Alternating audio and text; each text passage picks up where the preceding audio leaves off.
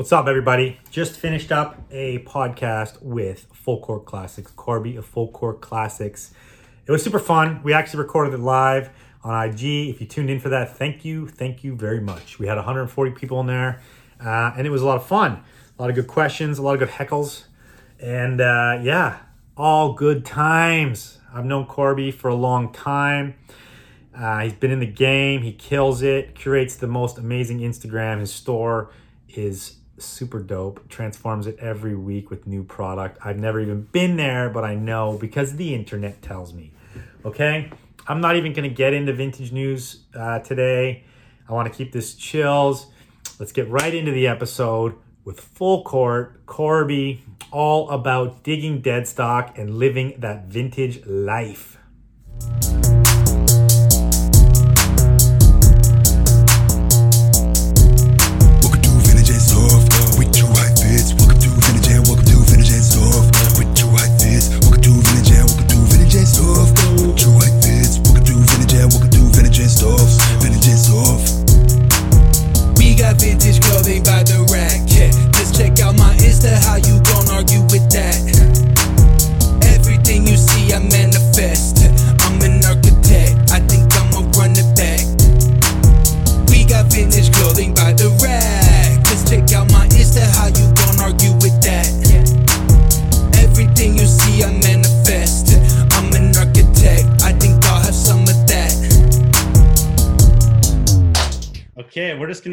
So I'm just gonna intro this here. I've been trying to get you on a, a podcast here for a minute.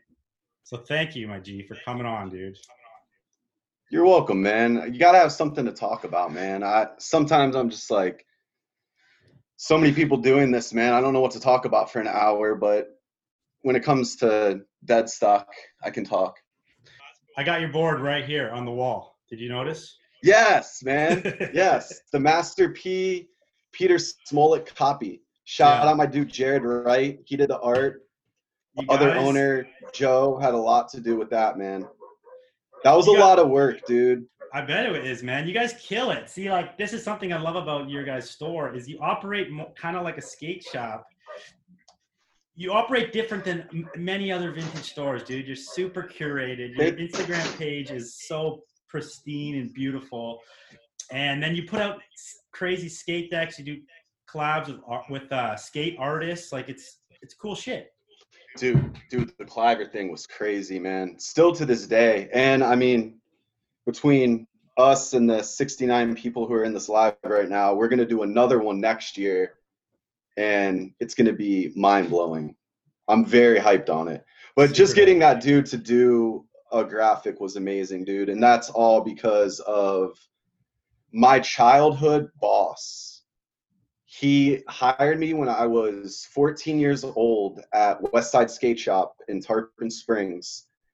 And um yeah, so then he worked for Nike for about 20 years, just under 20 years, and he owns Strangelove Skateboards. So yeah, Yeah, That was so- crazy, that's So man. rad. So, more about skating. You and your partner Joe, right? You guys run the store together. yep. He's also deep in skate roots, right? He worked for SB for a long time. He still works for SB. Yep. Yep. He Oh, still works for SB. wasn't he sure if that is was going on. him and I have been skateboarding since the mid 90s. He's a couple years younger than me, but we've been skateboarding for a very long time, man. I mean, I don't, I have three kids, dude. They're 13, 14, and 15.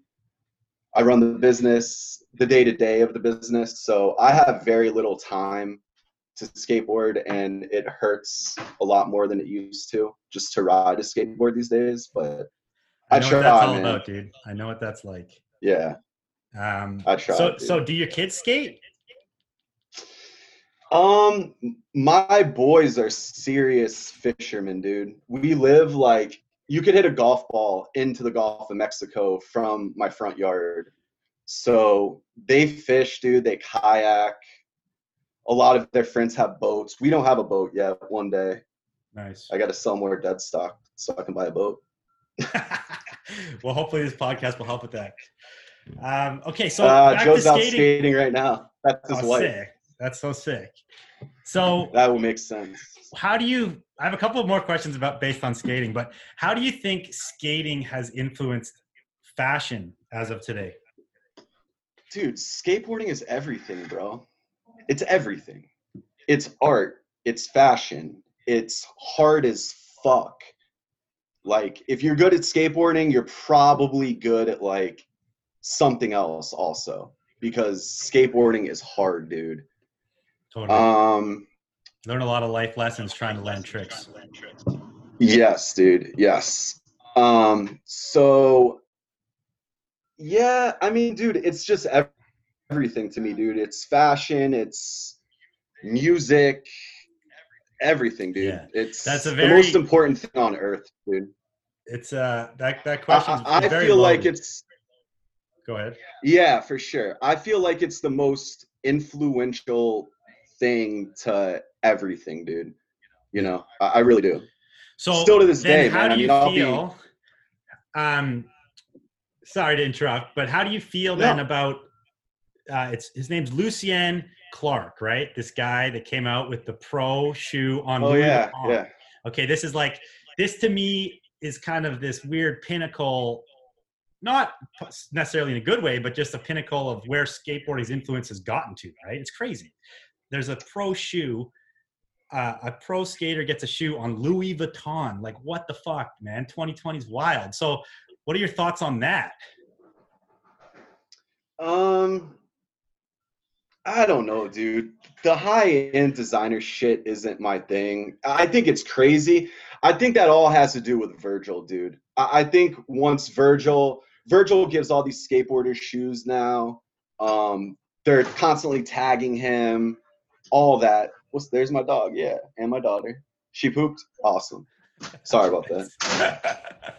I'm running. I'm running a family and a uh, and a podcast at the same time. perfect Knuckles. man multitasking dude Thank you, baby.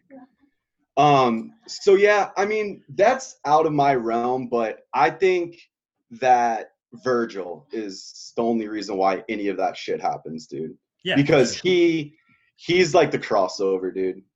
He he wants to be in um everything, and he is, and it's amazing, dude. He got to design a Mercedes, bro. I've been saying forever that Supreme needed to make a Mercedes, and then he's the one who did it.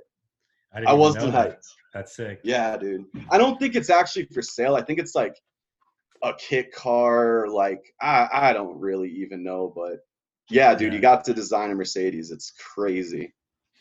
I think it's it's it's going to be interesting to see where this goes from now. You know, because they haven't even released a shoe, I don't think. But who's going to buy the shoe? Are skaters going to actually fuck with it, and is it going to become Bro, it's probably gonna be like a retail, like five hundred dollar retail shoe. exactly? You So know, you, like- you can't go out every three months and shit kick a five hundred dollar pair of shoes for the average skater. You know? Dude, nowadays, I mean, that's like entry level, man. It's entry level. Virgil's way overrated. Eh, whatever, bro. I don't know, man. I, I'm a fan. I don't rock any of his stuff. I've never owned a pair of his shoes, but it will retail for 700 or more. Watch. I'm gonna say are between 450 and 550, but we'll see. Yeah. Um, where were we? I don't know. I tried to I, answer was. the I saw. No, that's a good answer. I saw hair on Preston. I saw a little video of him the other day. The other day, he was so skating, so he's culture. in He's a culture. skater. He's a skater. Um, and it's like this period, this crossover with the designers. And, is your audio on your Yeah. phone pumping? What's up? Is your audio on your phone on? I'm getting like double audio. Make sure it's to zero. Mm. Okay, yeah, it is. Okay, okay. Um, well, that's way better, way better. Anyway, yeah. It's- OG dead stock diggers in the live, man. Who's who? Who? Shout him out. Samuel Snapson, man, owner of Boneyard Chicago. Yeah. Him uh, and Tone started it all for me, and then dudes like Sneaker Mo after me. He's the OG. Oh, Thrift Lord and Tons. I like both them cats. They're both awesome.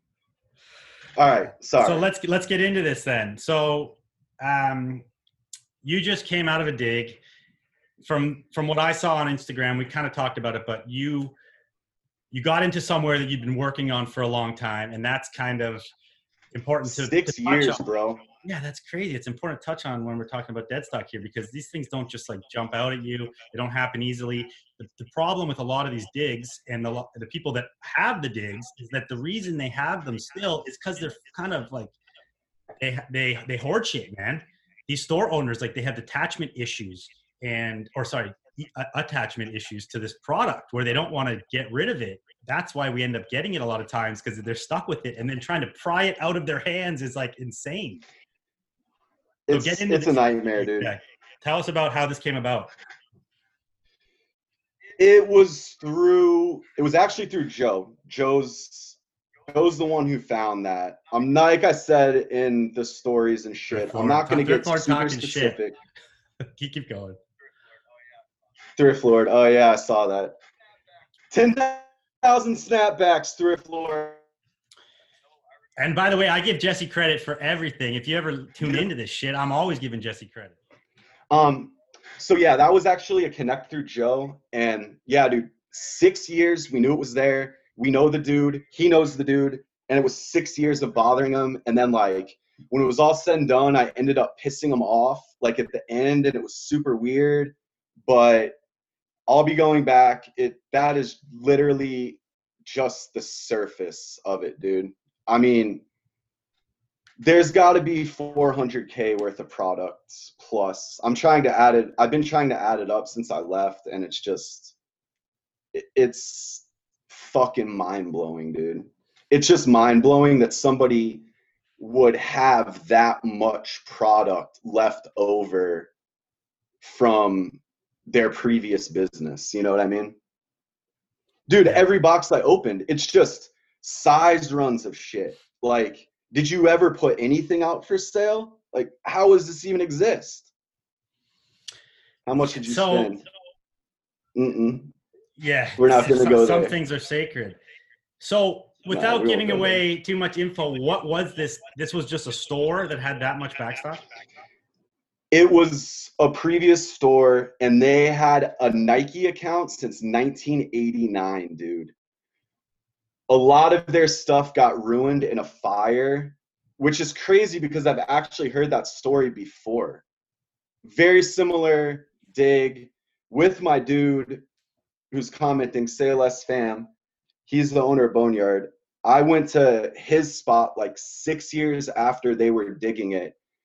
And if I remember correctly, their spot was like had a fire or a flood or something also. And yeah, dude, that's like the second time I've heard from two of the major warehouses I've been to that a lot of the product was ruined, man, which sucks. That happened to one of our digs downtown LA. We were hitting it for a minute. It was like It was not like too long not ago, too so the stuff wasn't long ago, crazy, so the crazy stuff wasn't old. crazy, crazy old. But they, um, But they, uh, the the audio's so fucked. It's like tripping out here. It's like tripping out here. Anyway, it's fine for me. we me. were going there, and then finally, you know, because you go to these places, you buy off the racks, and then they let you go They let you go in the basement if you bug them enough. the if you bug them. you're lucky. If Finally, this guy was like, "Gonna Finally, let us guy go in the basement," us go and then we the hit him up a couple weeks later. and He's like, couple "Everything weeks later. flooded He's out." like, everything flooded out. Had to throw tons Had of shit. tons of shit. What, you said that one was in LA? I remember the last time I was in LA, we went out to dinner and you were talking about like, was that the spot you bought like a hundred thousand pairs of sunglasses from or something? Oh no, we've been hitting those places for years. there's there's still lots of sunglasses. Thrift Lord's been buying sunglasses in Texas. There's lots of sunglasses Bro. out there, but I eventually we cleared the, we cleared out all the good shit. There's not much left. We don't really go to this place anymore. Bro, I found the craziest bootleg sunglasses I have ever seen in that place, man. It's like these uh bootleg Gault Gaultier, Gaultier. Like I said, that high fashion shit ain't my shit at all. But however you say that, it's like the original bootlegs of the ones that Supreme just made. Whatever, uh, uh, I think it was like last year. They go for like eight hundred bucks. But dude, they're crazy. They're like that thick. They're they're nuts, man. How come you never posted pictures of these guys? I don't post pictures of much, man. I try to keep the feed clean, dude. Oh yeah, JPG. There you go. Like I Let's said, hear. Let's hear what else was there, dude. Run us through the product mix that you got on this last dig. So there's a ton of urban gear there, dude. Like Pele, um, Fubu, Triple Five Soul, like a bunch of stuff that would have been sold in like the mall and like urban stores. That's true. I don't really like to sell that much. Um, but that's probably like the main thing that I'm gonna concentrate when I go back. Because there was a couple dudes overseas, dude, that were just like, I'll buy all that shit.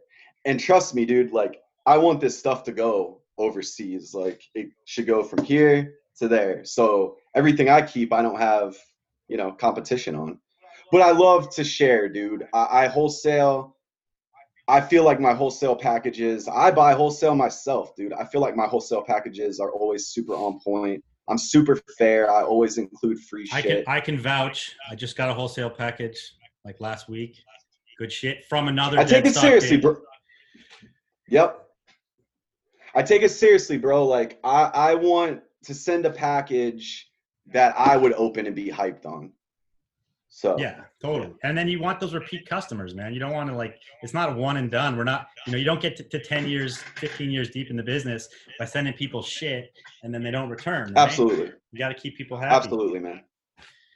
That's why, dude. Like, I've went into stores, man. Like, I'm not gonna mention any names, and these are mostly like young kids, you know, who I'm talking about. But I've went into stores, dude, and like I've went into vintage stores that smell worse than thrift shops, man. Like, you go into my store, it smells better than my fucking house, dude. Like, I got kids, wife, dog, cats, like it- it smells better than my house and my store, bro. Every single piece of clothing that goes in there, I hand wash myself, dude. Like, I take that shit seriously, man. You can take anything off any hanger in my store and put it directly on your body, bro. I've So- talked to you about this off camera too, and that shit blows my mind. You know, I'll, I'll straight up, I don't wash everything that goes in my store. Um, Of course. We- we wash Not, no one else does, Yeah. man. we wash a lot of Frankie, and you're also flipping your store every week to a new curation of product, which to me, Every week, dude. I've never even been to your store, but I want to go to your store just because of that. My biggest pet peeve in the fucking business is that you go into stores and you see the same shit on the racks. Like, why am I going to go back to your store time and time again and that same shit's on the rack? And I'm like, I've already seen it. I don't need to come back. Gotta flip it. Yeah, dude. So that that's like my biggest thing, dude. Like if you if you come to my store twice a month, I want you to be like, "Holy shit. Literally nothing is the same." It's insane. Like I try to flip the hats. I try to Dude, every garment the hats are harder, dude, because like I don't I don't find and buy as many hats as I did when I was younger Yeah. it's just become such a t-shirt game but dude like i would say if there's a thousand pieces for sale in our store at any time it's switching two times a month because that's what i do bro like the wholesale the $1000 boxes i do i literally pull shit off hangers put the hangers down bring shit from my house and fill the hangers back up dude like it's stuff that like was only in my store for 14 days or less, man. I don't, I don't fuck around, dude. Like That's super I- legit, dude. I- I, admire you. I admire the shit out of you for that. Okay, let's Thank get back. you, to, let's get back to digging here. So you're you've been in this business for I know over ten years, but how? When did you start? 2009, I discovered vintage through selling my dad's old Nike shit. Okay. So, So, when was your first dig then? Do you remember your actual first dig? when it was- 2009. It, it was like early 2009. Um, I was working. I've been selling online, like reselling since I was a kid, dude. Since like my mom was taking me to the post office, literally, bro. Like post office. Yeah. My mom used to be like, I would fill my mom's back seat up with SBs, dude, because I worked at the skate shop. So I would just buy shoes for full price. This was super early on, dude. Westside was the first East Coast skate shop that had an SB account. And that's because of Nick, dude, who's the OG who hired me, who then we got the Strangelove deck because of him. So that's like my fake real dad, you know, like he's he's like 10 years older than me. He's like my real uncle, but not by blood. Yeah. So you kind of But, learn uh, like the ropes of like having a store, operating a store through through him, right? Yes, I worked at the skate shop for 11 years. Nice. Yeah. So I learned everything through that. The importance of like merchandising, the importance of flipping inventory, um, the importance of all of that shit, dude. You want a customer to walk in your store every time and be like, damn, this is crazy. I have dudes come over from Japan, you know, when pre COVID, obviously. Um, I was having dudes come over to Japan like four times a year, and they were mind blown how different it was those four times a year because they would come like different seasons, you know. Yeah. And I was just like, dude, this is like twice a month. I flip this much, and they're just like, insane, insane, you know. Through That shit's so legit, dude. And thank you you. know, like I said, that's what keeps that's what keeps people stoked, man. That's what keeps me stoked. Like I said, there's straight up stores that I won't go see because they don't flip they don't flip it like that. Or I mean, you, you either have to do what you do, or you just have to sell enough that you're restocking so consistently that it's like when you person comes back, it's all fresh anyway, right?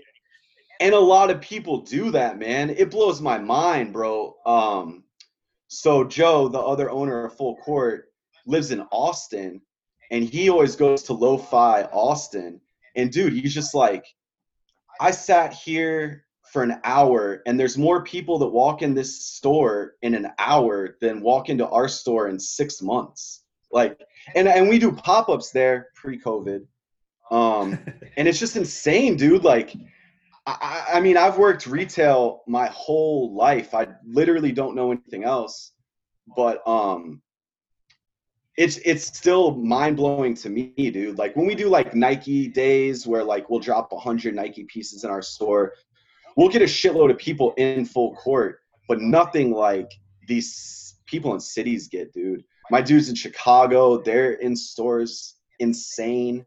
Yeah, man. I feel that. Like Vancouver's a pretty sleepy town. Toronto, we can pack it out when we do drops. We used to do drops there anyway. But it's not the same as like LA or any of these stores. And you, you, you talk to uh, you, you're talking about your, your homies in Texas, right? Lo-fi, is that what you Yeah, said? yeah, So yeah. their- Lo-fi. They're the their model is like straight buy sell trade, right? Or is it just a Uh, store? dude they're very good at buying product bro i don't even know what they do but they flip a lot and it's not like me bro it's not like they're doing you know thousand dollar mixed boxes so they can just buy more and flip the store it's like no they sell 200 garments plus every week and day just to customers it's Yeah. like mind-blowing dude I feel like a lot I feel of like those uh, those buy sell trade models, you know, where they're they're getting so many people in to trade and and sell. They have a higher turnover rate because you're just getting more people through the door. I think that's that's part of the draw of doing that business model is because Sean's Sean's uh model, man. Yeah, exactly. I That's mean, that's all it- Sean, dude. It was a well, it was definitely around in the sneaker game, and he just brought it into the mix, right? he put it all together, man. Yeah. A- anybody, if you can't thank that dude, and I'm older than him, bro, and like, if you can't thank that dude, you suck. If you sell vintage and can't thank that dude, you suck. Straight up. Yeah, you got to appreciate what he's done for the business, and probably half the people on this live are on are in the vintage game because they saw his YouTube show or some shit. So Jacob knows. straight up, straight up. we're Um, talking we're talking pre round two days here. We're talking the digging days. Oh, the, yeah. the OG days of digging. So get into like your real first dig and like how'd you come up on it? What was it? The first time I ever came up, dude, was local. And this was like my first, I was digging dead stock, you know, buying from flea markets, a dude has 10 hats, then you say, hey man, like you got any more? Then he brings 10 more the next weekend, blah, blah, blah, blah, blah. That's little shit. The first time I hit big was local and it was like 150 rap tees right before that book dropped. Damn. Um, yeah, and it was like the crazy ones, dude. Wu Tang ones, Ghostface ones, um, Tupac, Lost Boys, uh, a shitload of R. Kelly's with Space Jam on the back.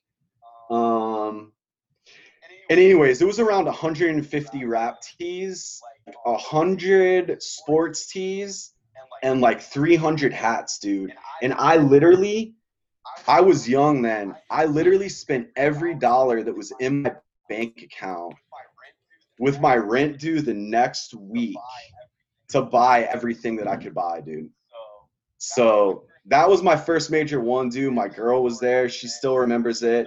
She still has a T-shirt from that dig. I sold all mine over the years. go on So vacations and you've shit. never, you've told me this, you've never posted any of those photos, right? Or have you from that dig? I'll be honest with you, bro. I, I, I mean, you guys are lucky because you thought to take photos of the 10,000 snapbacks, all those polo t-shirts y'all found. I remember all that shit, Drew. You better believe Nice, it. I remember nice. everybody's finds. Those are all uh, epic, epic finds, man. Um, I, I've always been like, I don't take photos of my face and you know i've always been like a undercover dude man like yeah, I've I was going to in mention that in the intro. I needed to say that in the intro too, but this might be the first time anybody's seeing your face right here, right now, live. First time, first time was when me and my girl were in Atlanta digging, and I was rocking a really cool Freaknik shirt. I was having a super good time with her, and the first time was me and her in a photo together. But other than that, I think that's the only photo of myself on my feed, bro. and it's so, so, it's so photos. funny. It's so funny. A, a memory popped up, or Pfeiffer posted a memory of like outs, outside of uh, outside yeah, yeah, of varsity. Yeah, and you're like you got like a, a magazine in front of your face or some shit and i'm like oh yeah, Yeah. classic classic yeah, that's me, dude. That's me. So I've go, I've straight, and and I learned this from an OG homie. I, I'm not super proud of it. Thinking about it now and whatever, I've went in so many vintage stores and straight up ghosted people. Like not even introduced myself. Like I don't want people to know. Now it doesn't. Now it doesn't fucking matter, bro. I, I don't care. I'm old and the game is the game is fucked without me fucking it. Sorry you're, to curse. You're, you're outed buddy I think- you're outed right now so I, might I think well my kids are watching this, so I'm sorry to curse, but um, that's that's where I'm at with it. It's like I'm still not gonna run around smiling on my Instagram and taking photos of me playing golf and shit. But yeah, whatever. I'll, I'll, I'll talk on the internet. yeah yeah um okay so back to digging Why don't you want people to know? Because I ghost people. You can't know. I'm just playing. I'm just playing. um okay. Thrift lord said something about so yes shout out jesse. Jesse did like most of the digs for Effers and frank back in the day especially the snapback digs because jesse was east coast toronto and he was digging a lot through like detroit um where else? All over the east coast new york. His first big dig um, was something called s and a and i'm even going to say the name right here because you can go there. There might still be shit there. S and a. And it was it was in Brooklyn, and I I went there the second or third time they went there because we were randomly on a trip, and there was still stuff there the third time we went there. And this is something to know. So uh, that first trip to SNA, uh, this guy it was like a sneaker store, but he had all the brands like Dior, Starter, Nike, Troop, Adidas. Uh, all the urban shit, Karl Kani, um, cross colors, like a full mix of, of sneakers, Ooh, garments, tracksuits, I love that stuff. man. everything you could think of. And it, and I was talking to Jess today, talking about your dig and how your dig is sick. Like you got so much classic good Nike that's so um, on point for what's happening in fashion right now, right? But a lot of that shit we would have passed in those early days because we would have been like, this is just like a, a small swoosh logo tee, which is dope, but it wouldn't have been something we are like eyeing on. We were really going for that earlier stuff, that more wild, wild style shit. You know what I mean? Like gray tag stuff.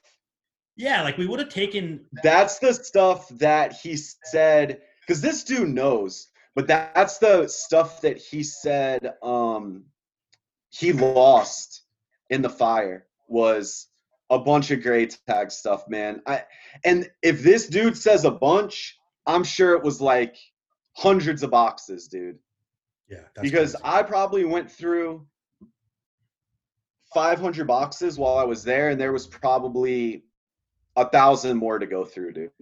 That I was just like, I had one day to do it. My girl's going through nursing school right now, so I got to take care of my kids a little bit more than normal. I had one day to do it, and I had I was loading my car up and driving home the next day. So, yeah.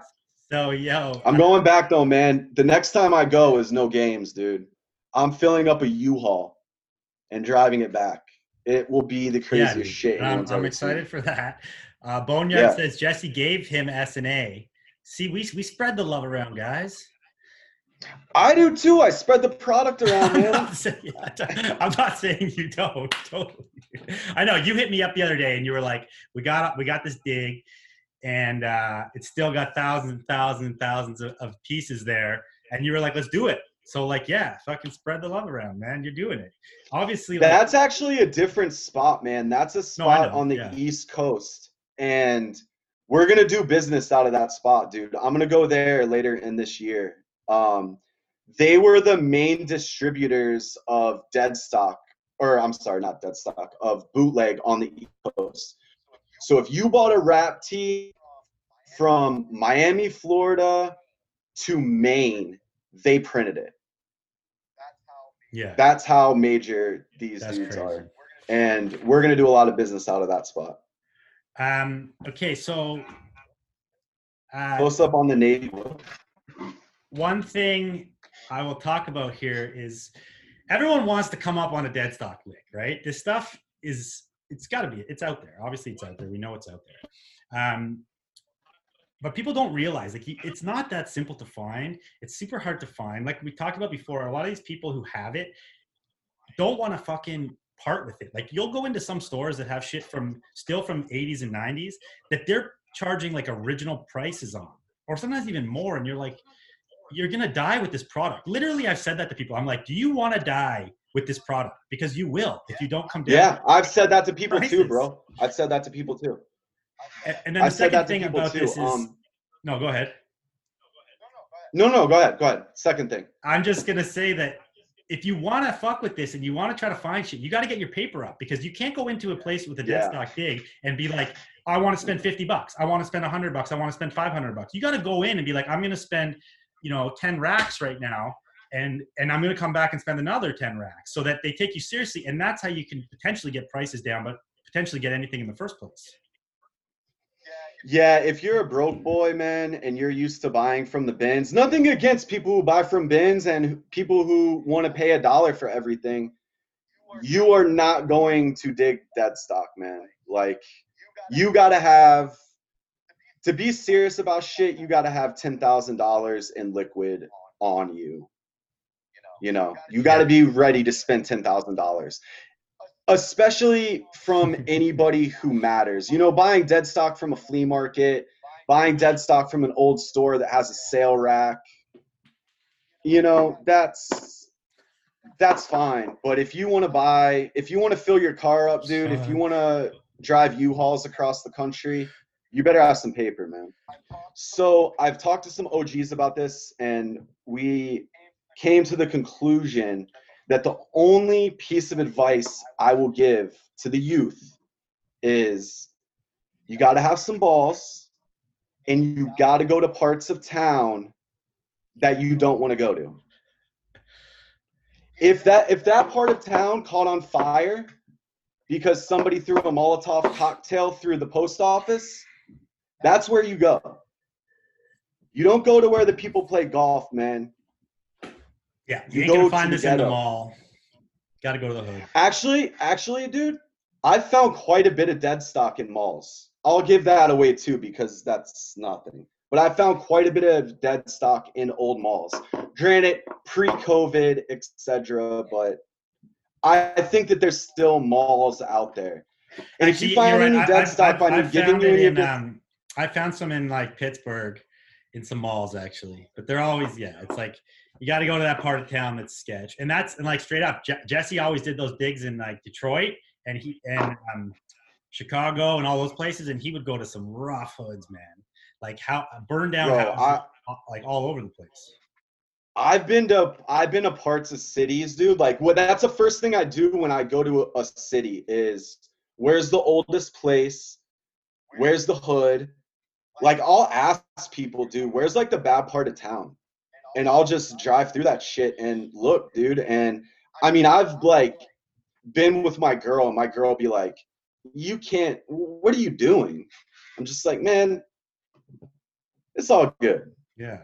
And I've never had a problem, dude. But you gotta have confidence. You can't be a soft ass person and do that shit. You know what I mean? You gotta you gotta be one with the streets, dude. And if you're not one with the streets, man, stay thrifting, dude. And you gotta like it, it. This shit takes time. You literally have to cruise. You gotta just get in your car and drive. Hit streets, Yeah, hit. Absolutely, man. just look and then you know be ready to like dip out and go check out some spots and then you're ne- it's never sitting on the rack it's always that conversation somebody said before in the comments like you got to build rapport with these people and that's super true especially for those people who have that hoarding mentality who want to die with the shit like you know they're gonna give it to the person they like the person who's like i don't know making their day Nine times out of ten, eh, really like nine point nine times out of ten. Also, um, it's ethnic people.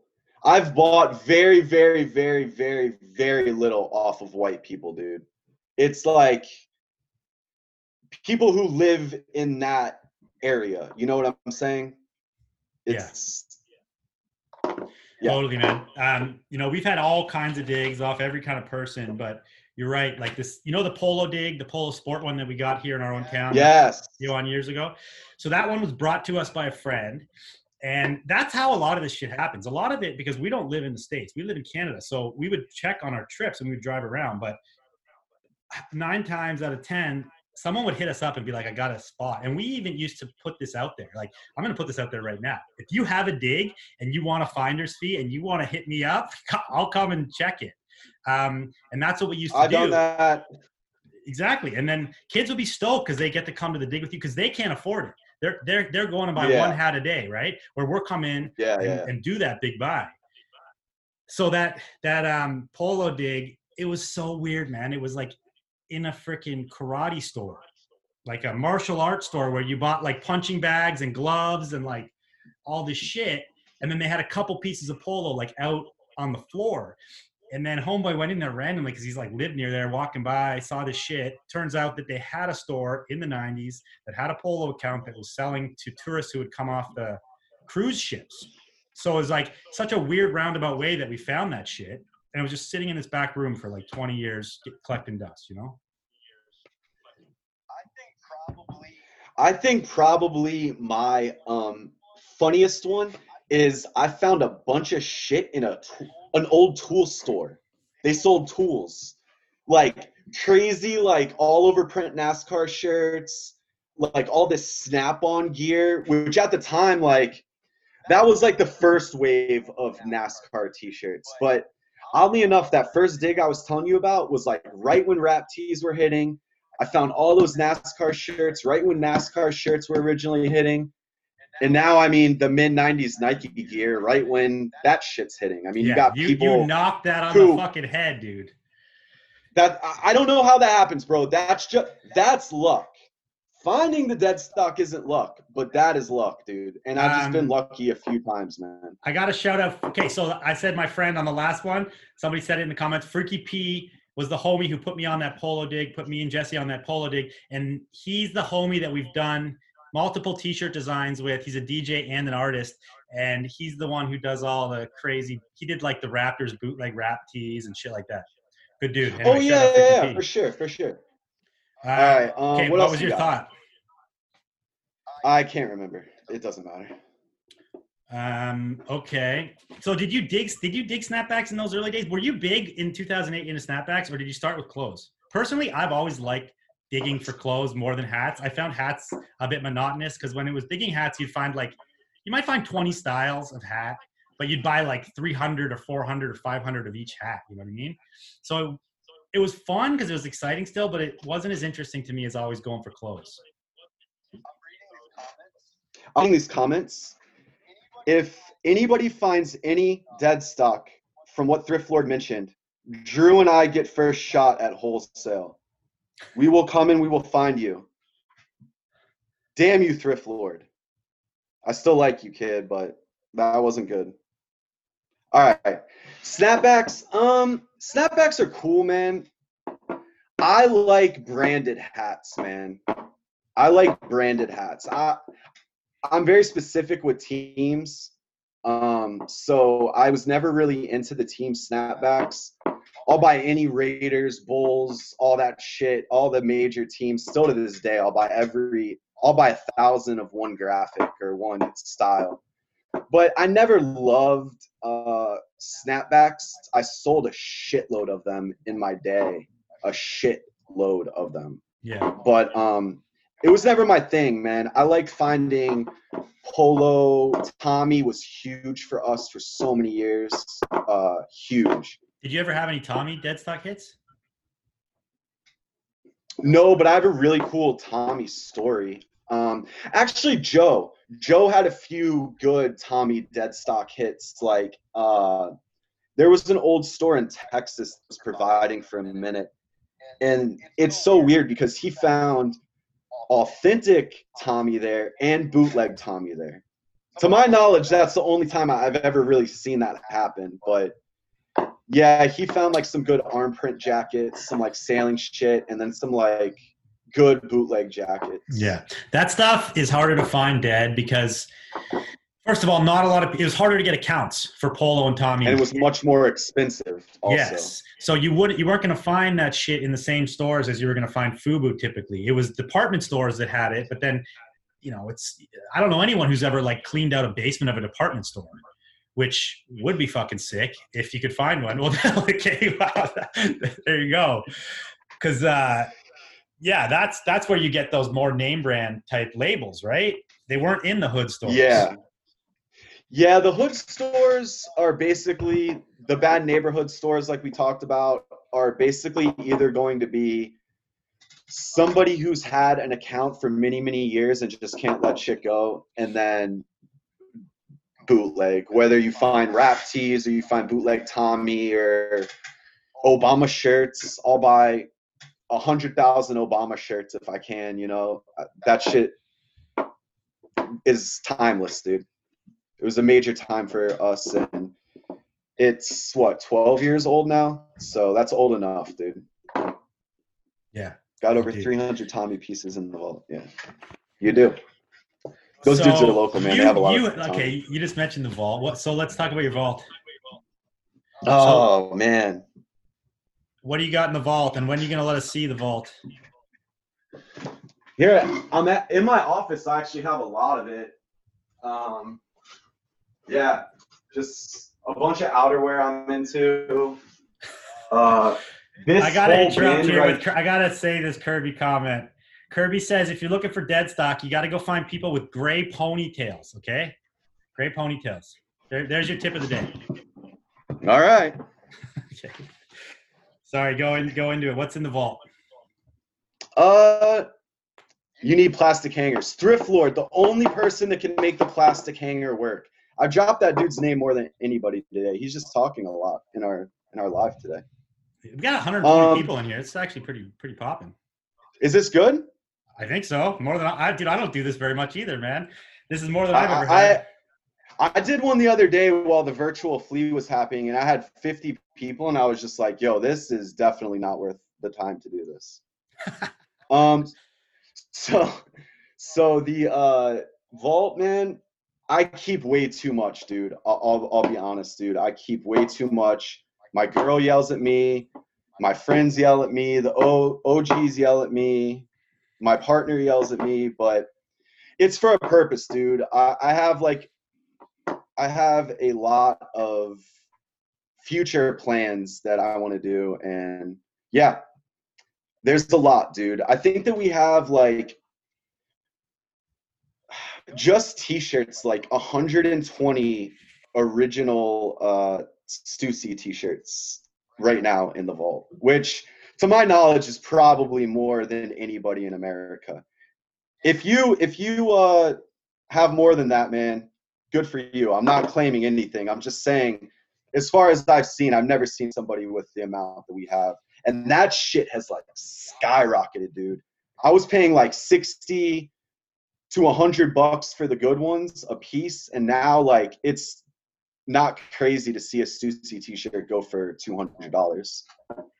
Yeah, not at all. And I'm I'm I'm actually hyped on that because I think it's very relevant, and people need to recognize that that was the original streetwear brand, the the first real streetwear brand of all time in my eyes that started everything that we consider skateboard culture, streetwear culture, all these different things.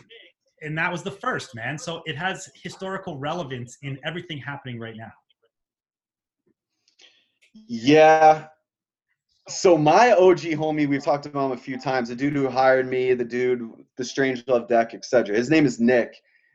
He r- tried to ruin Stussy for me because he was like a skateboard elitist in the 80s and 90s, and he just He said it wasn't cool for the skaters.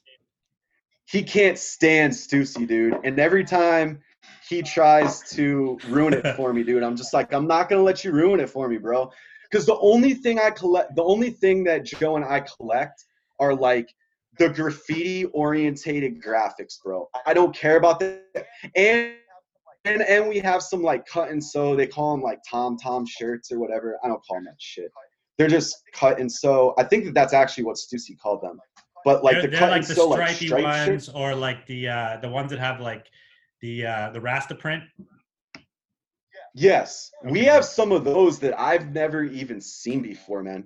Um, we we have one that they actually redid. The OG one we have they redid last year. It's got like skulls. If you scroll back in our feed, I have a photo.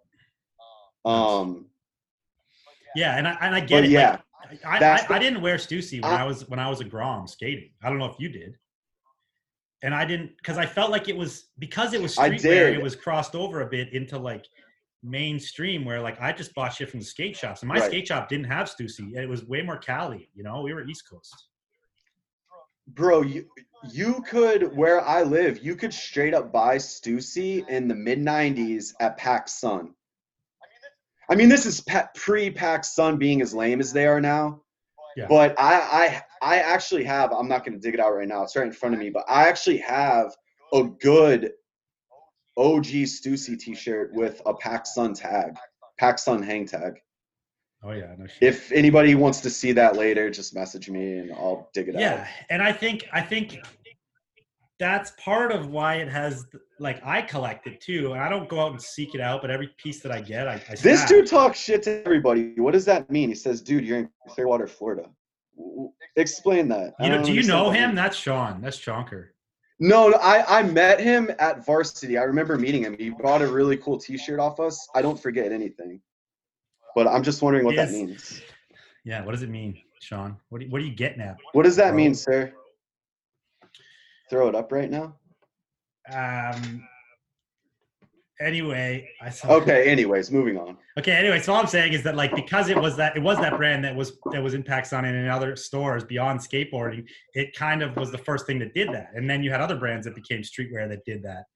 And it just has cult, historic significance for me. all that old skate stuff, dude. We have a decent collection of it.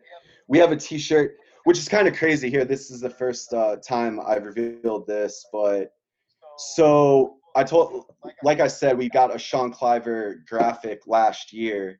Um, our Halloween T-shirt, we actually hit him up, and he let us copy his original birdhouse graphic. So that's going to be our Halloween T-shirt this year. I think it's gonna be very cool for some people and really bum some other people out, which I'm hyped on.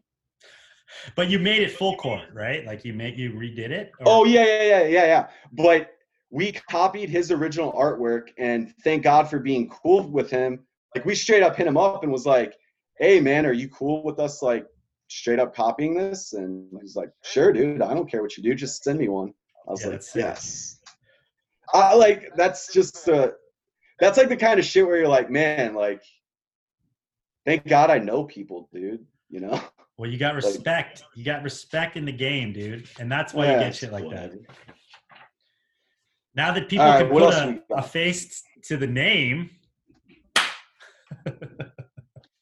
what else we got? Um, I don't know. What else do you want to talk about here? We got any other people want to give us some questions here? Has there been any good questions? This is actually kind of complicated to like read this shit and have like a very I told my girl I was gonna record this whole thing wearing. For the record, this was all my idea to do the live. Uh, it, it is it is confusing. I've had to stop read and talk at the same time. no, But, it's uh, fine. It's good. We're, we're we're vibing it. People are stoked on the live. 120 Cool. people, man. Is that good? That's good, dude. I've only no I've only ever done a solo live like once or twice, and I like you, I got like 50 people. So this is this is I was very bummed the other day, but I did it during the virtual fleet. I'll try to do that shit more often. Um, I think I'm gonna go live the next time I go to the warehouse. That'll be sick. Just dude. make sure like there's no way they all the can they can hack into your geocache and like find your location. Ah, ah. I actually didn't think about that. My kids would have. My kids would have brought that up. there was people that uh apparently I never saw this happen, but people were saying that homies would go to spots and then post pictures, and if you knew how to like find it, you could find like the the, the location from the picture. And I was like, that's fucking some real sleuth shit. But You're just a creep, bro. If you're putting that much work into it, though, I will say, if it was to find dead stock, I'll I'll do whatever it takes. Also, so. But if you're using that for anything other than to find my warehouse or someone else's warehouse, you're a fucking creep. Yeah, like just to come hang out outside and like be a weirdo and Hey, yeah, I need to know where you are. All right, what else you got? You want to let people eh, ask some questions? yeah, is any questions coming in here? All right, Okay, well, ask if- away. If no one's got questions, I'll I'll get into some more. No, you can never topics. buy these Wu Tang T-shirts ever, ever, never, ever. Oh, somebody asked before about how much shit walks into your store. So that one Wu Tang shirt on your wall walked into your store yesterday or the day Oh before? yes, the black one walked in last week. I was driving back from that dig. I almost shit my pants when the dude who work at the store sent me a photo of that shirt, dude. I'm so hyped to have that shirt. So the sh- the navy one, the Yankee color one, is their original logo. The black one is this is from me doing my research pre 36 chambers dead stock underwear yo dead stock underwear hits man if you find 70s hanes underwear new in the package that's free all right Jock straps, people. Jock straps, even more. Uh, I told you about the one polo dig here. We had another polo dig in in LA actually. It was like in the valley somewhere, and this was a weird. This was a weird strip mall store. Uh, Korean couple. So again, like you said, and they had all their whole store was old, man. Their whole store was old stock polo, and they and I, I remember this because you're talking about underwear, and we got like mad uh, mad polo sport. I remember that. underwear i actually remember that and we got boxers and shit. I'm pretty sure there was like polar bear boxers and even polo sport socks. And he had two locations. One was in a hotel lobby, so like you would never have found this place unless you like stayed at the hotel. You just wouldn't have wandered into the hotel, you know. And it was like a nice hotel. And uh, we got a lot of shit from him, and he was one of those guys that was hard to deal with. But we kept going back and back and back, and then eventually, finally, we we built up a rapport with this guy, and he let us come to his warehouse. And this was when the um, Guess stripies were popping, right? This was when the Guess stripies were like, they hit like even like the basic Guess stripey hit like 200 bucks for a minute, right? And we came up with like, sean once again yeah. Totally. Everybody who 100%. sold it, everybody who sold a Guess stripe T-shirt for a hundred dollars or more can thank that dude again, man. Um, so we came up on a shitload of dead stock, and guess who fucking bought them? Sean. Just Is there, has there ever been a dead stock dig that you really wanted that you found but you couldn't get it, or the prices were too high and you had to walk away? Uh yes, and that was a mall one, dude. This dude, and now I kick myself hard for not but just buying them, but there was a bunch of and I bought some of them, but the best ones he wanted too much and recently the store closed. But uh a bunch of OG leather Pelle Pelle jackets. It was early on. I didn't have a super large amount of capital at the time and yeah, that's the one that kind of haunts me, man. So what were the what I sold the all those, price of those jackets? He wanted 500 and I paid 300 for some of them, but I just couldn't pay the 500 at the time. Now I'm like, God, dude, I would have paid 800. It's just like you're not finding that stuff anymore, dude. New tags. I mean, if it exists anywhere, you know, going to that warehouse kind of like rejuvenated uh, my digging, man. I'm like into it again. I've been off of it for a long time, dude, and it was very fun, dude. I- I'm gonna search for that feeling again. Yeah. You know? And this is this is the dopamine rush that all pickers deal with and they get stoked on. You get stoked when you go find the Nirvana shirt in the bins. But imagine finding a Yes. warehouse full of Nirvana shirts. Then you're going to get really fucking stoked and juiced up.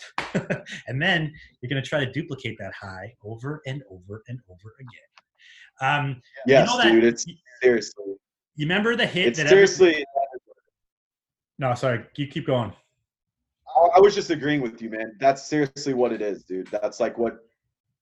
I don't even care, dude. I could have not sold it. Uh, it's almost all gone now. I left some to put in the store, and I think I have enough for like one more box. I have to check tomorrow, but um, Yeah. uh, I could have not sold any of it, and the feeling is is the best part. Yeah. I don't even care about the profit anymore. I It's don't true. care. It, it is true, man. That those are the best trips, man. Those are the best trips, and um, yeah, fuck. Like get, getting the call or finding out a, a lead and then going and exploring it. You're like the mo- modern day Indiana Jones shit. You're like ar- it's archeo- archaeology, man, and you never know what you're gonna find. And then finding some of the shit, like you you found some Nike stools, those sick, like they're almost like space looking ones, those circle circle stools, right? We can talk about that for a minute. He wouldn't budge this past time, but the next time I'm going, here, right now, tell me what you would pay. Because it doesn't matter, because I'm not going to tell you anyone any of them. But tell me what you would pay for one of those in the comments. If you watched my story and saw those new in the package stools, what would you pay for one? Because I have a number in my head and I'm buying all of them. There was five, dude. Five. New in the package, dude. New in the box. With the instructions, all that shit, dude. Instructions is Two like fifty. sit your ass Well, you and, and try on some Jordans. for real. Someone said 1,000. one K. Yeah. Okay, that, that come on. Do you think you think so? You think that's the value? A thousand? I'll pay a thousand for five of them, like each. Yeah. I, that shit is it's different. I, I I think vintage is gonna go in a crazy, crazy direction in the next five years. And the same person who is buying four hundred dollar Rodman t-shirts right now is gonna be more of an adult five years from now and want things to put in their house. I don't think a thousand is crazy on this. Okay. It is kind of the ultimate store fixture, and it would be dope in the right. It would be dope in the right pad. It's it's a um light up sign. So I've had this since like my very first days of dead stock digging. And oh there you go, there's a good shot. Still works, dude. Amazing. This is the longest I've ever had it plugged in. So that sign, dude, the day I found that sign, we're talking about probably seven years ago, eight years ago now. Um, the day I found that sign, a dude offered me two thousand dollars for it, dude. And I was young. I was young at that time, and I didn't take it. And I'm so happy I didn't take it because someone could offer me five thousand dollars for that on this live, and I would tell them no. You know, some Yeah. things are just priceless to you, man. That's my Nike. We have a we have a we had a neon starter sign like a window display from a sneaker store or a sports store and fucking smashed it not long ago. Those neon signs that aren't in a case are like so hard to fucking transport and move around, man. dude. Bummer. If you can find those not broken, it's it's so amazing. Yeah. 11k. okay, he should buy it. Buy it. Yeah, yeah. So I want to talk about one other thing. So you do you remember last year at some point everyone was getting all those bootleg Barts and stuff out of Denver, out of the bins, and there was like all these come ups of like Yeah. crazy. I think I think the story uh screen printing business just donated everything to a Goodwill and they just threw it all in a bin. Got it. Yeah, Yeah, David yeah, was- World. was- He's like the dude who does one of the dudes who does Yeah, he's a thrift. It's a thrift con homies. Um, Chris Neverlow saying bootleg bars changed my life. Yeah, so that was like, you know, that's another thing to think about too. Like a lot of the dead stock that gets uncovered is is somebody buys an old building and they're like, we like you could be an, a, a real estate investor and you buy a building and it's like filled full of shit and you're like, what do I do with this crap? They're literally going to take that to Salvation Army because they don't want to deal with it, right?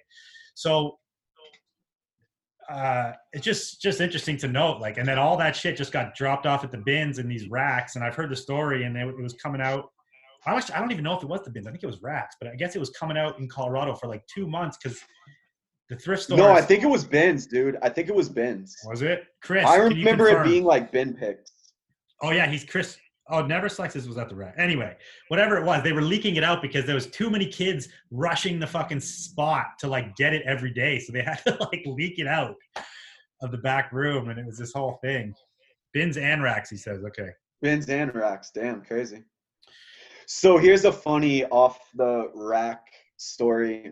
Um, do you remember when like people were buying Wrangler shirts? the the denim shirts or like No, no, like the bright, stupid button ups, dude. Like, oh Fresh yeah yeah Prince yeah yeah fresh print styles hell yeah do you remember all that shit? yeah So I came up on a thrift store that someone donated an entire like Western store stock to. And I bought like, I think I might have sold some of them to you guys, man. Because I had, dude, probably 500 shirts that came out of a thrift store. They were like six bucks a piece, dude. And I was selling those on eBay for like three years, dude.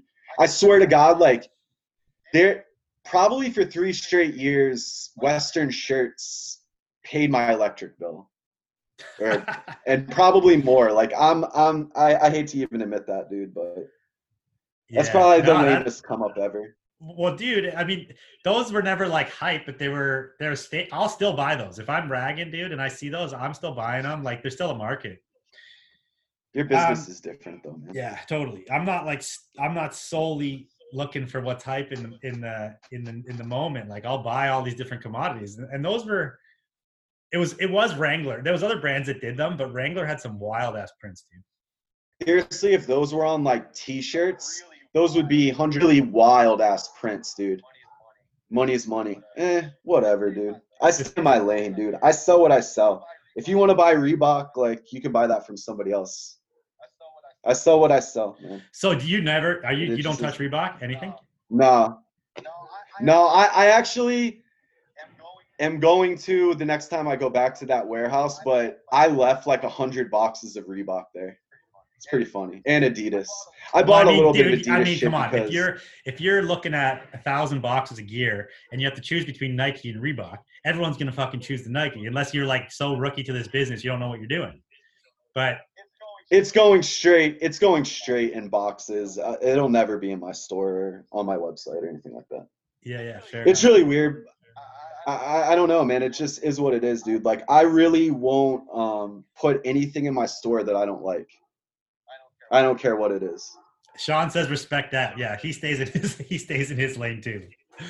Uh, um, okay, so I have a, a couple questions about being an entrepreneur and you're now a store owner. You're five years into your your physical location. This is our fifth year, man. yeah, and this is your Second, second. location, Yeah, five okay. years. And your town is not that big. What size is your like? How many people in your town? I don't even know, dude. It's not that big, but I'm really close to Tampa. The scene here is just really lame. Like, kids just don't know yet, dude.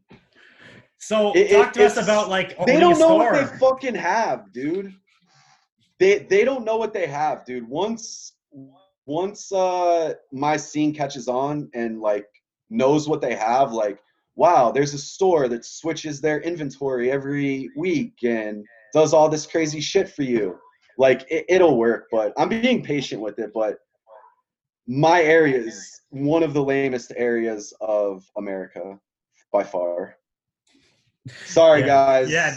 For the ah. people who know, you know. how many locals about. how many how many locals we got watching this?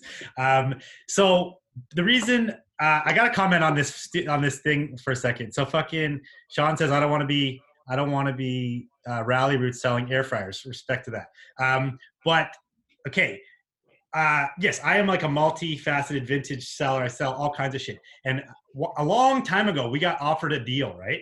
We got offered a deal to, to get lululemon store returns. I've never even spoke about this on the podcast. I don't think. And I'm like, I don't want to fucking touch Lululemon. What the fuck is this? This is like shit from like yesterday or the last couple years. I'm like, I don't want this shit. What is Lululemon? is it like Lululemon is like- clothing? It's like those ass pants, like tight spandex pants that like blew up in the last like I don't know, ten years. Oh yeah, I definitely would not sell that. So what happened is this guy this guy kept bugging me to buy this shit, and I'm like, I don't want to, I don't want to mess with it. I don't want to mess with it. He was getting he was getting like containers of this shit. I I put I took some and I'm like, fine, I'll try to sell it. I put some on Craigslist, like just locally. I I was getting like hundreds of ladies coming by my house eventually to buy this shit out of my garage. It was crazy. I would like cash out. I don't know. Some days, some days, literally, I would I would pocket fifteen grand cash straight in my pocket from these women coming by my house buying this fucking these ass pants, and I'm like, I'm like, holy shit! But what we did with all that money is we reinvested it into fucking snapbacks. We took all that Lululemon money and we bought a dude, that's what I'm talking about, man. hats. And without That's that Lululemon money, I don't know if we would have been where we were with the hats because we didn't come out of like we didn't have money when we started F in Frank. Like it took capital to get all those fucking hats. Dude, can I use the bathroom really quick? Yeah, I'm yeah, down do to your keep thing. talking. Can I just like like a Yeah, yeah. two minute break? I'm I'll just uh, I'll just keep All the right. crowd going here. I'll keep the crowd warmed up. yeah, yeah. Keep them going, Drew. Well, we got 140 in here now. Look at that. Yeah, that was exactly what it was. We made a bunch of money off something that we didn't care about, but we couldn't pass it up. It also was it was it was strengthening our relationship with one of our suppliers, and then we invested all that money into what we really truly were into, which was like snapbacks and streetwear.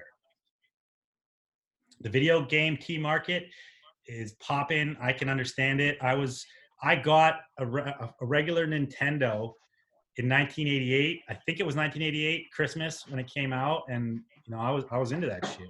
But I I will say this isn't about the video game T market, but fuck, my kids are getting addicted to video games, man. It's scary shit. Thank God for fishing. Mine aren't. See, that's sweet. I'm sorry, dude. bro. Bro, they, tell them to go fish the stream. You guys got brown trout and shit out there, man. Yeah, That's no, awesome. summer was good. We've, we've been crushing. They've been playing in the tree fort and like hanging. They do boat races down the stream and they fuck around. It's definitely good, but um, technology is is scary these days, man. And you gotta like you gotta monitor it for sure. Tone. Tone. Now, OG Digger, that's the other owner of Boneyard, man. He's found so much shit. It's sickening, dude. Sickening.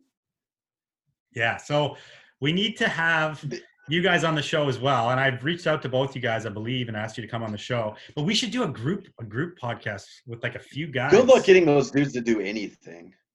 Yeah, I said it, Tone. You're not going to do anything.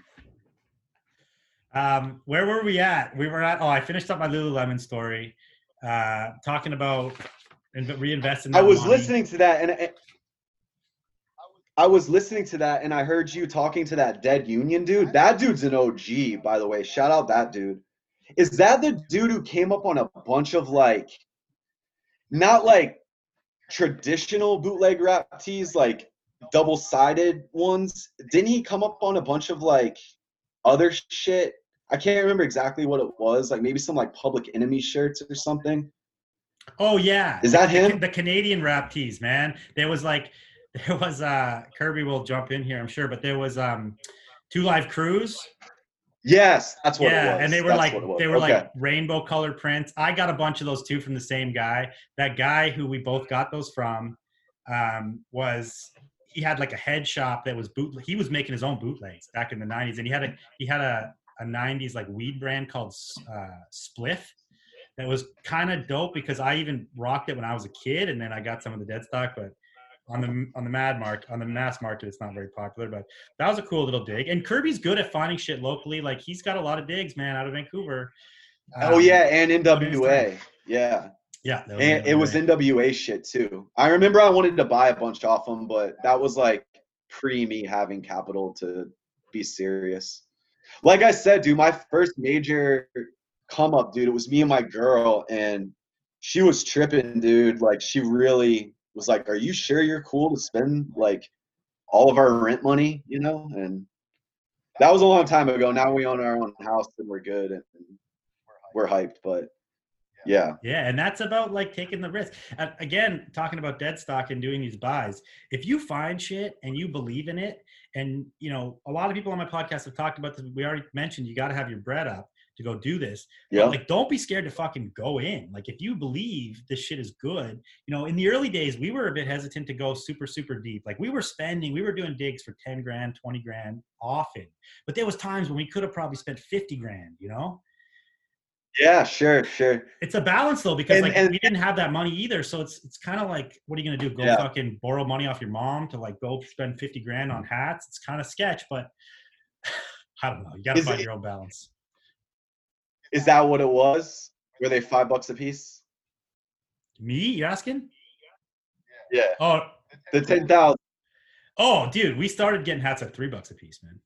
Nah, it, like all the good digs were like mostly like three bucks a piece.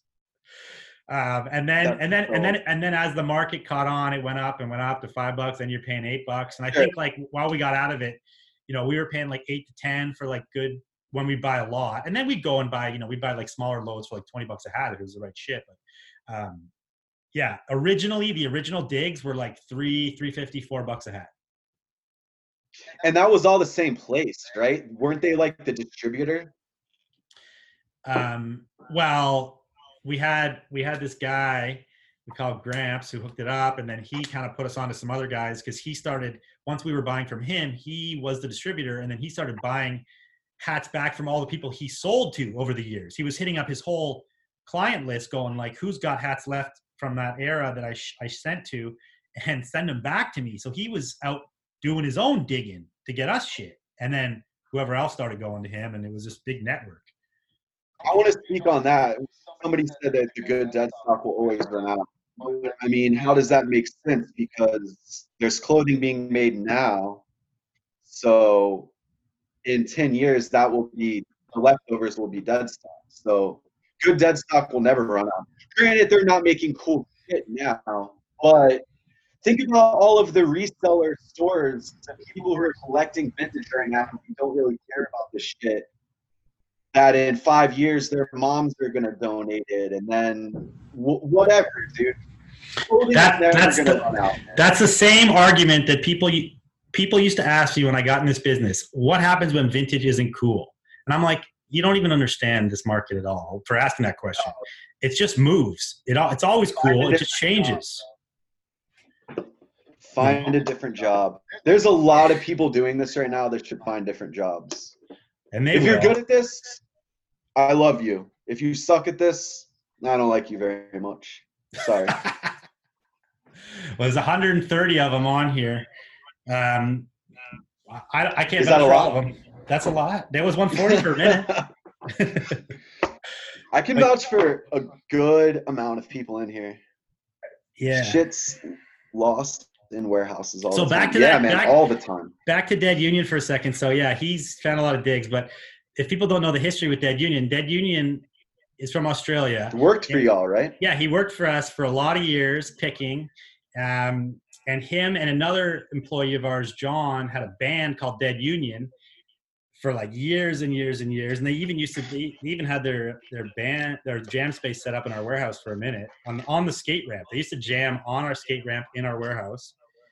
So Dead Union's been the homie for a long, long time. That's awesome, man. I, I like that dude, man. He's uh he's good at his job. Shout out to people who are good at their job, man. Shout out to you I like guys y'all. if you're good at your fucking job. If you suck, sorry. All right, suck- let's get like a couple more fall off. questions. Let's get a couple more questions, and then I mean, is this like long enough to do the podcast? Is it Oh yeah, dude. enough? We're like we're almost an hour and a half now.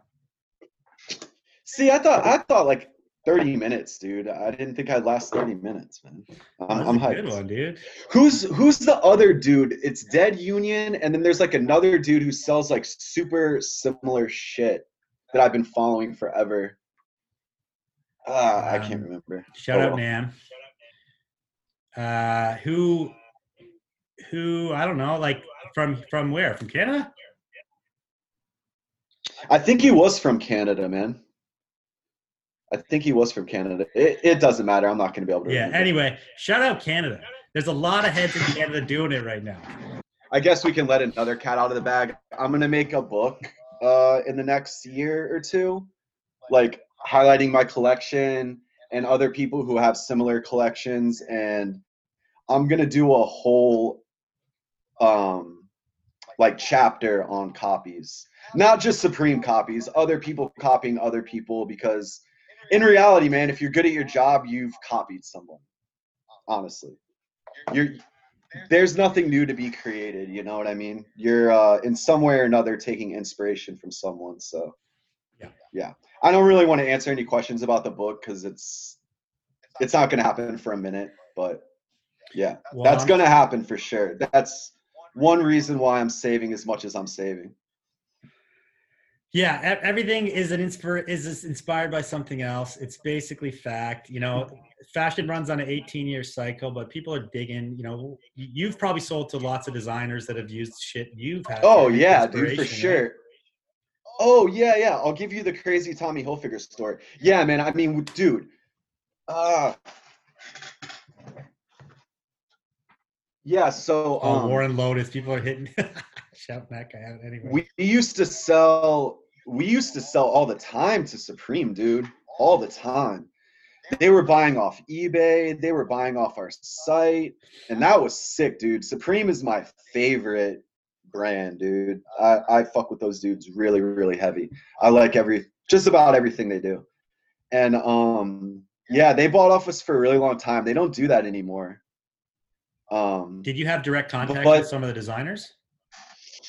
No, no, because we never overstepped our boundaries, man. Like uh-uh. I, I, I have a lot of respect for those dudes. I know that they try to like keep that shit under wraps. Like a few times I sent them like handwritten messages like early on when I was like younger.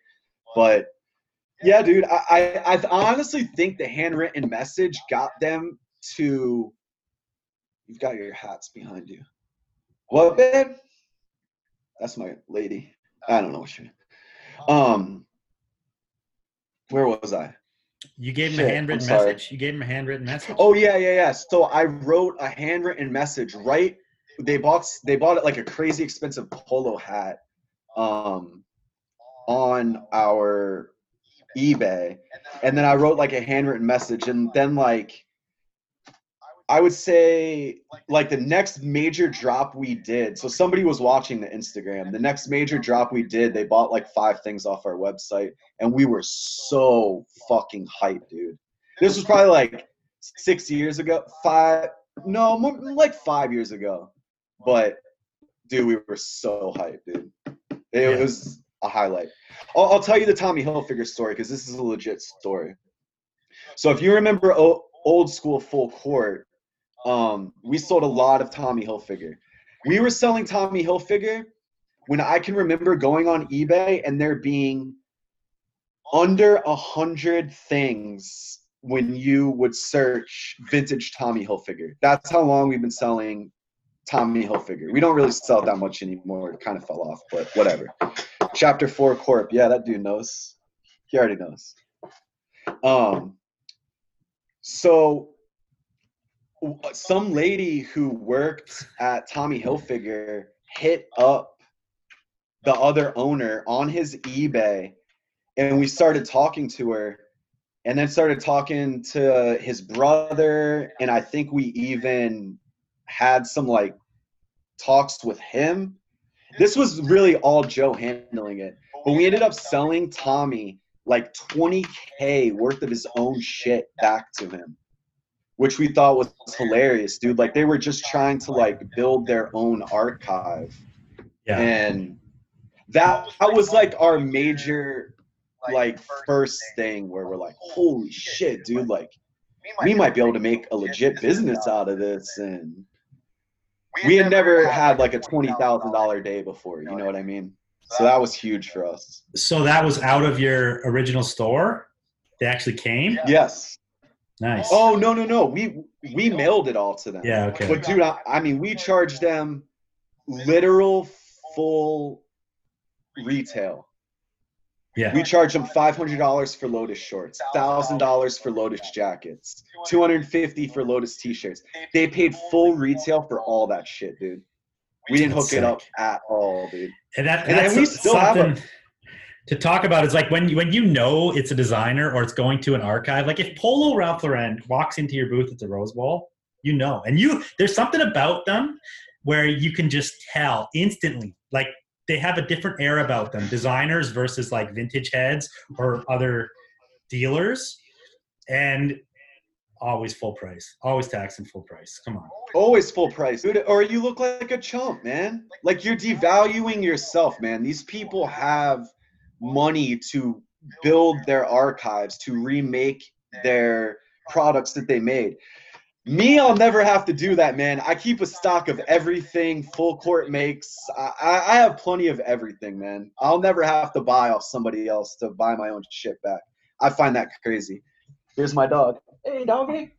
This is Paisley. Your archive must be sick. And the other thing about p- designers buying this shit, they're gonna potentially make that one T-shirt or that one jacket into fifty thousand more jackets. Sure. Imagine the sure. They can pay a thousand dollars $50,000. for a jacket. You know. Yeah, they're gonna go make like five million off this garment, and fuck, they can afford to pay a thousand bucks for it. So tax full price. We've sold to Ru- always full price when it comes to that kind of shit, man. Always full price, unless I, don't really even have an unless, dude. Even if they like want to eventually work with you on a normal basis, whatever.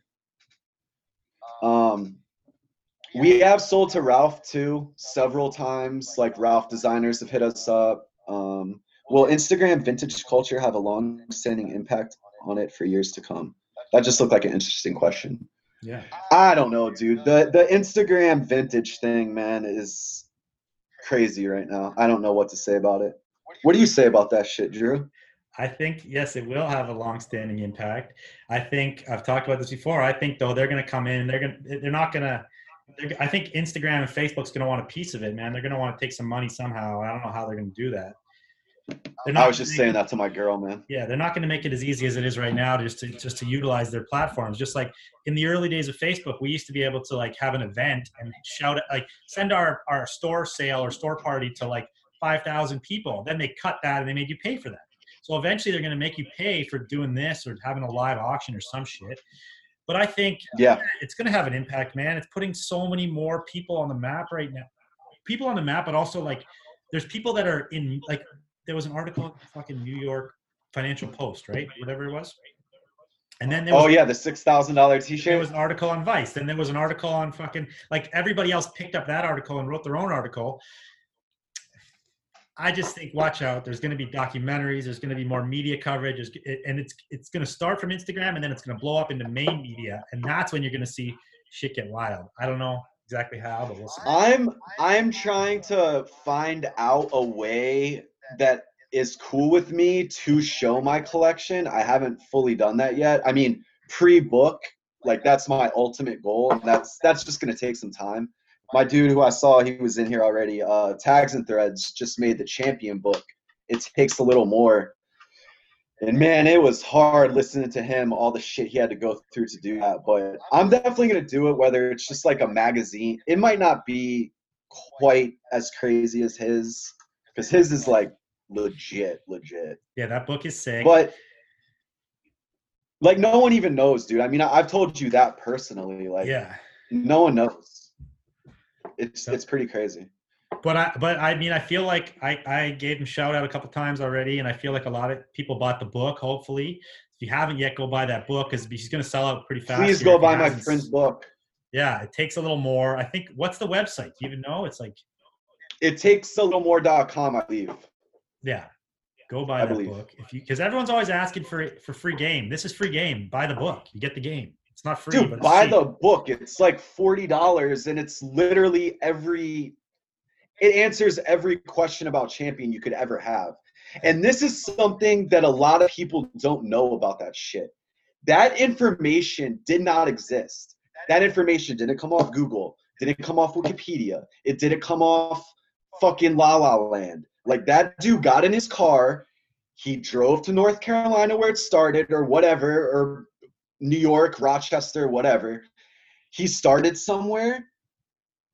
And then it was like an investigative reporting, dude. It's amazing. Nobody's ever done anything like that. And if you can't respect that, you can just eat shit. Someone just said if you could spend 400 on a tee, you could spend 40 on a book. Exactly. Exactly. Yeah, 100%. Six thousand, dude.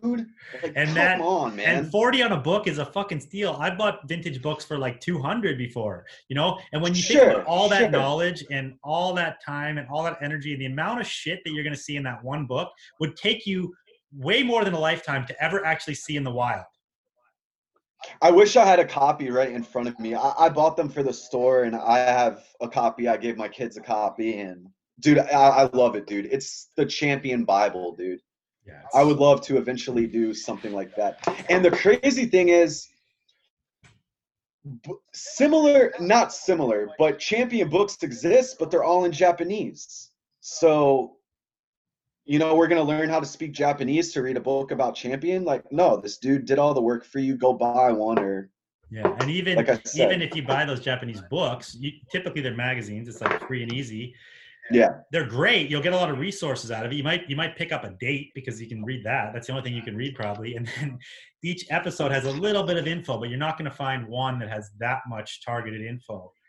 Um, and I have a shitload of I have a shitload of those free and easies like on my bookshelf right next to me, and other vintage books. And I've I've been promoting the shit out of it. That's how you learn. You got to do your research. That's how you learn, bro. That's how you learn. And I'm, I'm gonna answer the question about Pixar shirts from your boy in a minute, but um, that that is something else that the kids who are doing this now don't realize, dude. Y'all don't have to put in any work. All of the work is done for you. Dudes like Drew, dudes like Chris doing 1980 something where they all they do is talk about vintage for hours at a time all of the eBay listings that exist now that never existed. It's like y'all have a tutorial, dude. We never had that. Drew and I didn't have that, man. We figured out everything on our own. I remember hitting you up and you hitting me up about like different ways to ship internationally and like you and I have been talking through Instagram for a long, long time now, right? Fully, fully, man. I mean, years, years. But yeah, the information is out there. Like, if you have to ask more questions now, you're just doing the wrong thing, man. Like, go get a job, go to school, like, do something that comes naturally to you. Because all the questions are answered for you, man. Somebody It's wants the book name again. It's called It Takes a Little More. It's a vintage champion book. It takes a little more. Okay, answer the question about the Pixar shirts. I am hyped on the Pixar shirt thing. I'm not hyped on those shirts going for a thousand dollars. I don't think that those are a thousand dollar shirts. The shirt I'm wearing is a thousand dollar shirt, even though I don't even think they go for a thousand dollars. That those are thousand dollar shirts. There's some thousand dollar jackets on this rack. A Toy Story shirt isn't really a thousand dollar item. I'm sorry. If you want to pay that, that's fine. But I'm hyped on the Pixar shirts because it brings back like memories of like watching those movies with my kids. Because that's like how old they are. We watched those movies when they were two, three, four years old. So I, I like seeing those shirts, and I remember those shirts. And much respect to y'all who are getting a thousand dollars for that shit, man. Going on those virtual fleas. I've been tuning in and buying some shit off there myself, man. And what that dude has done is I'll never hate on creativity ever, and it's very creative and it's very sick. I back that dude 100%. Nice, I'm nice. not a hater. I'm not one. Uh, yeah, dude, I, I like that. You know, you can have opinions on lots of things, but it's true. It's hard to bash creativity and someone who's see. I think pe- pe- it's all it's the ultra salty people that hate on that creativity and that that inno- innovation within our space, right? Um, and yeah, you put it so good, man. You can't hate on creativity, dude. The the 3K the 3K heart shaped box shirt I get because I I understand and I was actually just talking to Thrift Lord about this the other day. That kid has like a, a fucking Nirvana magnet, bro. dude, it's crazy. That I've dude- told him that too. It's fucked up. That dude has found more Nirvana t-shirts than anybody on earth that I'm aware of. And he's never found that shirt. I've personally never owned that shirt. Oh, I, I mean, we, we've had it like never owned that. we've had it at least three, four times. Well, that's crazy. Y'all go through thousands of units weekly, but to, to, to see that that kid has never had that shirt that's means means that that's very rare. And I'll address the kid who said, "Why can't the Pixar shirts go for a thousand dollars?" They made a ton of those, man. A ton. There's a warehouse somewhere out there with thousands of those sitting in them, man. That was like baseball cards being printed 10 million at a time. There's there's plenty of Disney, Pixar, all that kind of So t-shirt. that's a, that's a good thing that will be too. Do you did you take your kids to Disneyland or Disney World back in those days? Yeah. So yeah, would, would there be man. Pixar? One year there.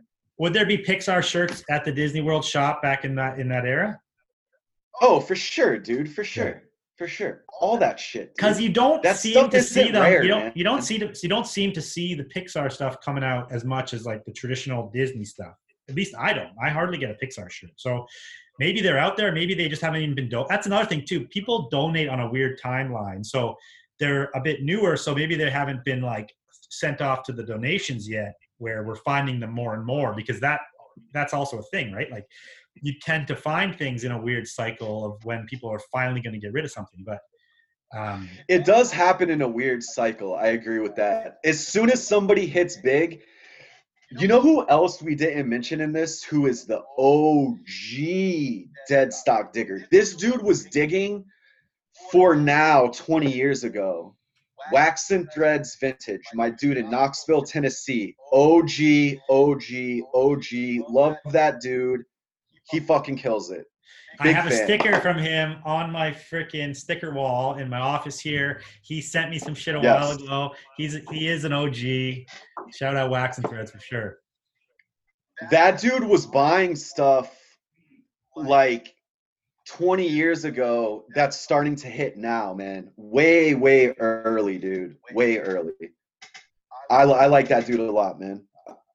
I hope someone tells him that I shouted him out because he's one of my favorites. I'm sure he'll hear about it. Um, okay, dude. I don't know. Is there any, any other questions? We might we might cut it. We're looking at like almost two hours.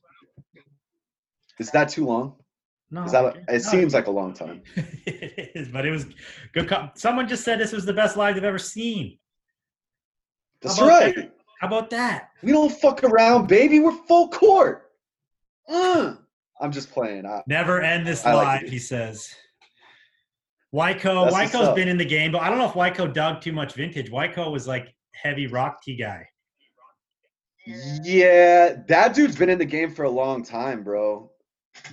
For sure. Um, Oh yeah, he was OG. eBay OG dude. eBay seller. OG eBay seller. For sure. I appreciate everybody's love, man. It's taken me a long time to do this, and um, yeah, I appreciate all the love. Yeah, dude. Thanks Thank for coming on. much, I'm man. stoked. Your face was revealed on my live. It's gonna be on my podcast. You're a true OG, man, and I appreciate you. Your store is epic. Thank you, my brother. This was a lot of fun. Keep digging that fucking dead stock, and to the listeners, go out and get yours. Thank you, my friend. Talk soon. Okay, talk soon, buddy. Thank you for tuning in. That was super fun episode. We did it live. Did it for the people. Had a lot of people tuned in. It was good shit. Now, if you want to support me, you know I always bust this out. The Patreon, go hit up my Patreon. Um, please, I drop mad content on there, exclusive content that you can only find there. Business advice, life advice, all that good stuff. Check out my Patreon link down below. Also, if you want to learn more about vintage clothing, go check out my Amazon link down below. Buy a book, put it in your brain cavity, learn something, and shop effersonfrankvintage.com with 35% off with code VTG and stuff. Again, link and code down below. And if you want to mess with that good, good rework product, as you know, I own Frankie Collective. Go check the link down below. Shop women's vintage and rework vintage on frankiecollective.com down below. Please subscribe, like this video, subscribe on iTunes. Stay tuned. Follow me on Instagram. Mad more episodes coming up. We out.